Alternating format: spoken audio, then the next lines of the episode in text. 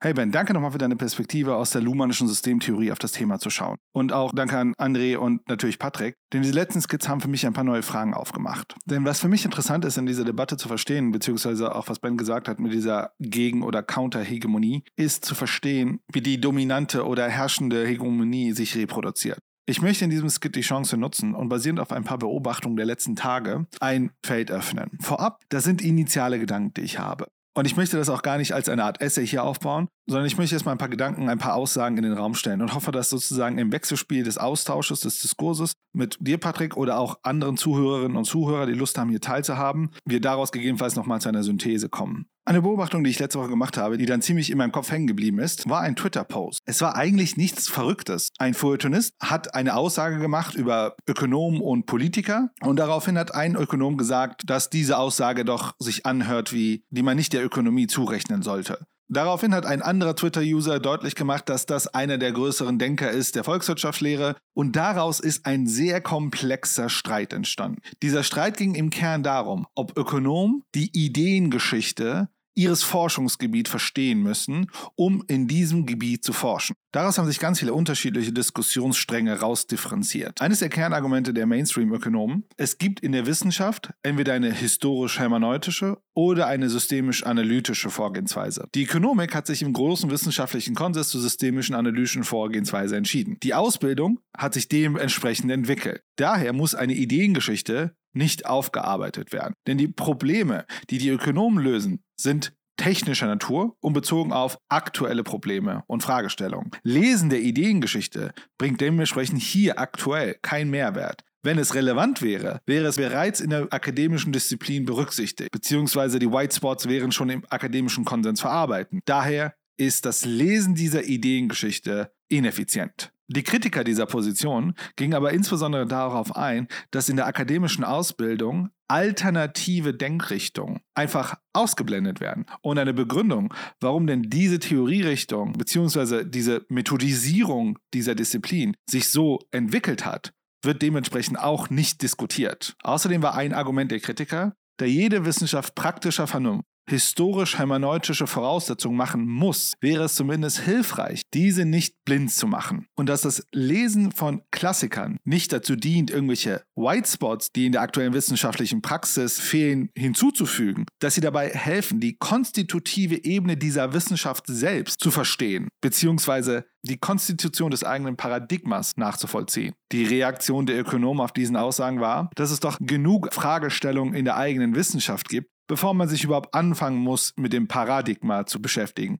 Beziehungsweise ein vielleicht nicht ganz korrektes Verständnis von Thomas Kuhn, dass, wenn man sich mit den Bedingungen des eigenen Paradigmas beschäftigt, man doch eigentlich eine wissenschaftliche Revolution einleiten würde, die man vielleicht nicht machen möchte. Und dass doch diese gesamte Auseinandersetzung mit irgendwelchen Paradigmen oder nicht im Wesentlichen semantische Spielereien seien. Und wenn man wirklich die Volkswirtschaftslehre radikal weiterentwickeln möchte, würde man doch eher auf die Physik, Psychologie oder Informatik zurückgreifen, als sich mit der Ideengeschichte zu beschäftigen. Also sozusagen Weiterentwicklung der Forschung im Sinne von Innovation in der Synthese mit anderen Forschungsgebieten und so weiter. Diese Diskussion differenziert sich jetzt in ganz vielen unterschiedlichen Ebenen aus. In dem Sinne, dass durch bestimmte Handlungen eine Ökonomie sich immunisiert gegenüber jegliche Kritik oder eine sehr lange Diskussion über den Homo Oeconomicus und dass der vielleicht doch existiert anscheinend und so weiter. Aber der Kern bleibt, denn das war für mich ziemlich frappierend, das zu beobachten. Ich muss dazu sagen, für die Kolleginnen und Kollegen, die schon sehr lange in dem sogenannten Econ-Twitter-Bubble unterwegs sind, ist das vielleicht kein neuer Diskurs, aber ich war hier ziemlich überrascht. Denn die Argumentation der Mainstream-ökonomischen Kollegen ist ziemlich naiv, denn was sie ja die ganze Zeit machen ist, sie drehen sich im Kreis. Sie erlauben nicht, die konstitutive Ebene ihrer Wissenschaft überhaupt in Frage zu stellen.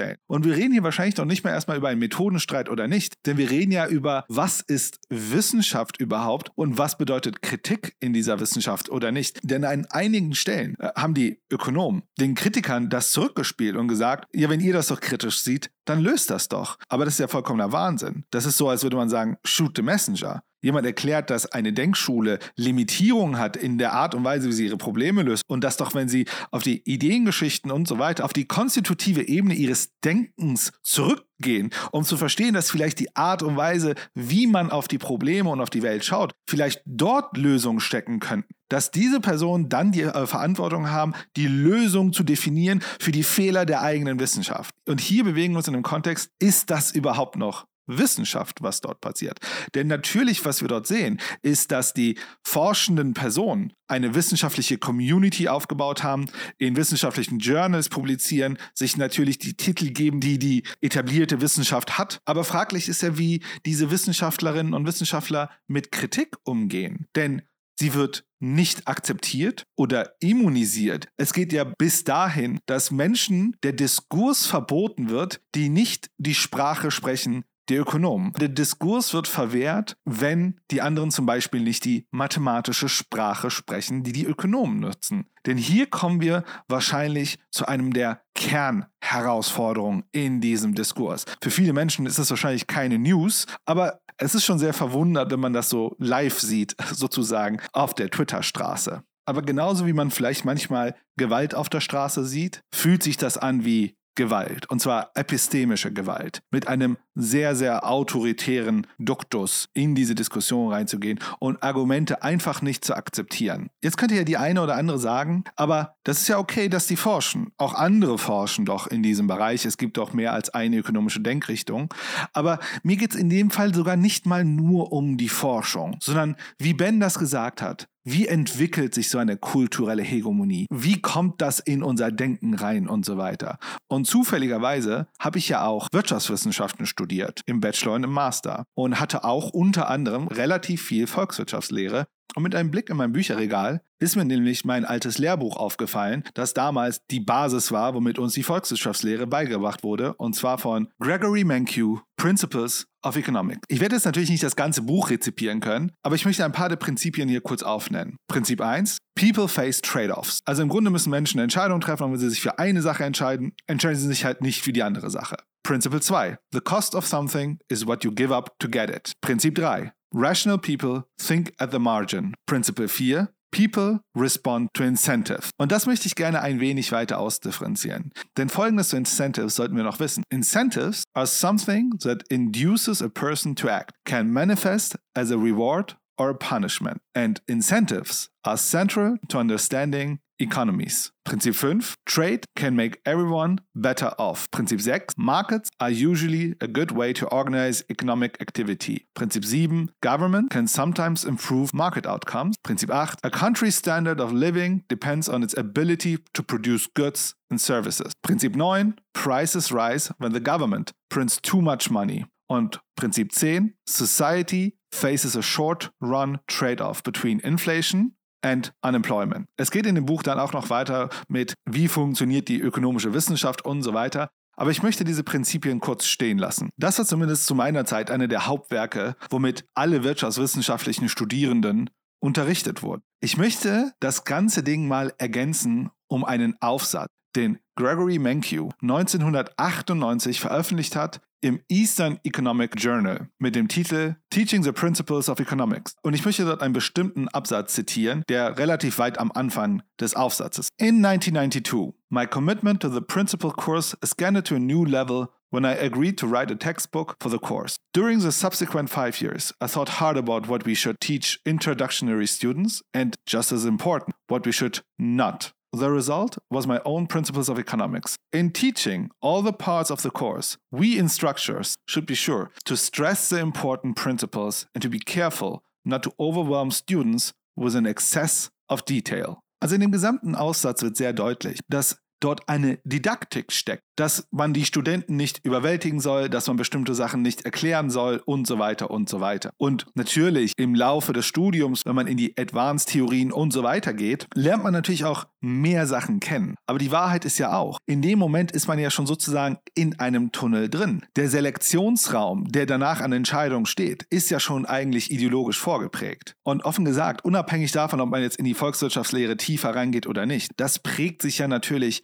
auf ganz viele Elemente der Wirtschaftswissenschaften aus. Sei es Sachen, die wir einfach akzeptieren, die wir regelmäßig in den Nachrichten hören. So habe ich beispielsweise vor kurzem bei den Kollegen von den 29er einen Beitrag mitbekommen, dass beispielsweise darüber diskutiert wurde, dass der Weizenanbau in Indien eigentlich gar keinen Sinn macht, denn Weizen dort gar nicht heimisch ist. Es ist gar nicht die sinnvollste Ressource, dort anzubauen. Andere Ressourcen wären eigentlich vollkommen sinnvoller, wie Hirse und so weiter. Aber da kommen wir wieder zu den ökonomischen Logiken. Sachen werden überführt in Geldeinheit. Märkte können sinnvoller allokieren. Beispielsweise ist ja dann auch für einen Staat wie Indien viel angenehmer, an einem globalen Markt teilzunehmen, wo sie ja auch einen Win-Win-Effekt haben werden, wenn sie anstatt Hirse anzubauen, Weizen anzubauen, denn dort können sie beispielsweise ihre Überproduktion verkaufen, weil ja global dann am Ende einfach nur 2, 3 Nahrungsrohstoffe gehandelt werden, weil die Komplexität ja auch zu hoch ist und so weiter. Und das zeigt ja schon eigentlich das fundamentale Problem der Ökonomie, denn sie ist eine Disziplin, die ihr eigenes Untersuchungsobjekt beeinflusst. Dadurch, dass beispielsweise Ökonomen entscheiden, dass Sachen einen Wert haben, dass Menschen auf Incentives reagieren, dass beispielsweise Märkte besser allokieren, dass dann Volkswirtschaften ein Win-Win haben und so weiter, vernachlässigen sie ja ganz viele Elemente, die nicht stattfinden. Ganz viele Kosten werden sozialisiert auf Zeit. Oder sie werden erst gar nicht berücksichtigt, weil wir sie nicht in Geld fassen können. Denn ich muss offen sagen, mir ist ziemlich die Kinnlade runtergefallen, als Andre gesagt hat, wie hoch der Anteil an Bruttoinlandsprodukt wäre, wenn wir doch die reproduktive Arbeit mit einem Mindestlohn berechnen würden. 80%. Aber das findet ja nicht statt. Das wird zum Beispiel auch gar nicht nach den Logiken von Mankiw organisiert. Das wird ganz anders organisiert oder in einem ganz anderen Bereich. Denn heute helfe ich als beratende Person Unternehmen bei Neuausgestaltung ihrer Organisationsstrukturen, Governance- oder Operating-Strukturen. Und dort findet man die Ideen und die Grundannahmen der Volkswirtschaftslehre auch immer wieder, beispielsweise methodologischer Individualismus, der sich dann in der Organisationsstruktur dahingehend wiederfindet, wie wir Performance-Management und Vergütung und Bezahlung und Teilhabe aufbauen. Also wir sehen, dass diese fundamentalen Logiken, die auch die Volkswirtschaftslehre, die sich dann wiederfindet in der Betriebswirtschaftslehre und so weiter, natürlich auf unsere Realität unglaublich ausprägt. Nicht zu vergessen, welche signifikanten Auswirkungen sie auf die Politik und Gesetzesgebung und so weiter haben. Aber hier gibt es auch andere Möglichkeiten der Perspektive. Andre und Ben haben ja schon einige andere Perspektiven genannt, aber hier möchte ich sowohl ein Dankeschön als auch einen Verweis an Sebastian Thieme machen, der mir geholfen hat, dieses Thema der pluralen Ökonomie oder der Heterodoxie besser zu verstehen, und verweise vorab auf ein Working Paper, das er gemeinsam mit Katrin Hirte veröffentlicht hat, mit dem Titel Mainstream, Orthodoxie und Heterodoxie zur Debatte um die Ausrichtung sowie einer Klassifizierung der Wirtschaftswissenschaften, das zum Teil auch in einem Sammelband namens Heterodoxie, Konzepte, Traditionen, Figuren der Abweichung veröffentlicht wurde. Aber zum Schluss würde ich gerne noch eine Sache anmerken, denn es gibt wirklich viel dazu. Es scheint doch eigentlich zeitgeistlicher Konsens zu sein, dass diese Mathematisierung, diese Sozialphysikalismus und so weiter, dass die Wirtschaftswissenschaften oder die Ökonomie eine Naturwissenschaft sei oder nicht, eigentlich komplett absurd ist. Ich würde mich nicht wundern, wenn ich einen Professor der Ökonomie frage, ob seine Fachdisziplin eine Geisteswissenschaft oder eine Naturwissenschaft ist, dass er wohl sagen würde, es ist eine Geisteswissenschaft. Aber das ist ja irgendwie auf so einer ideologischen Ebene. Aber auf dieser hegemonialen Ebene ist es ja eher so, wie ich es gerade auch in diesem Skit versucht habe vorzutragen, dass es ja sozusagen auf dieser Ebene doch anders stattfindet. Dass auch wenn wir sagen, es ist eine Geisteswissenschaft, aber dann alles in Mathematik überführen und dann nur noch in mathematischen Modellen auf die Welt schauen oder nur noch in Wert- und Geldbeiträge und Märkte und so weiter auf die Welt schauen, wir natürlich dann die Welt auch wie diese Modelle und so weiter betrachten. Und das ist irgendwie ein Paradoxon. Und ich möchte dieses Paradoxon abschließen mit einem Zizek-Joke. Und zwar geht der Witz wie folgt. Ein Mann geht zu einem Therapeuten, weil er davon überzeugt ist, dass er ein Maiskorn ist. Der Therapeut setzt sich mit ihm hin und behandelt ihn, sodass am Ende dieser Sitzung der Mann davon absolut überzeugt ist. Also er hat das komplett verinnerlicht, dass er kein Maiskorn ist. Und zufrieden bedankt er sich bei dem Arzt und verlässt die Praxis. Und als er über die Straße geht, sieht er plötzlich ein Huhn ihm entgegenlaufen. Und vor voller Schreck rennt er wieder zurück in die Arztpraxis und erklärt dem Arzt, dass er gerade ein Huhn auf der Straße getroffen hat. Daraufhin macht der Arzt ihm nochmal deutlich, dass er doch weiß, dass er kein Maiskorn ist. Der Mann sagt, ja natürlich weiß ich, dass ich kein Maiskorn bin. Aber weiß das auch das Huhn?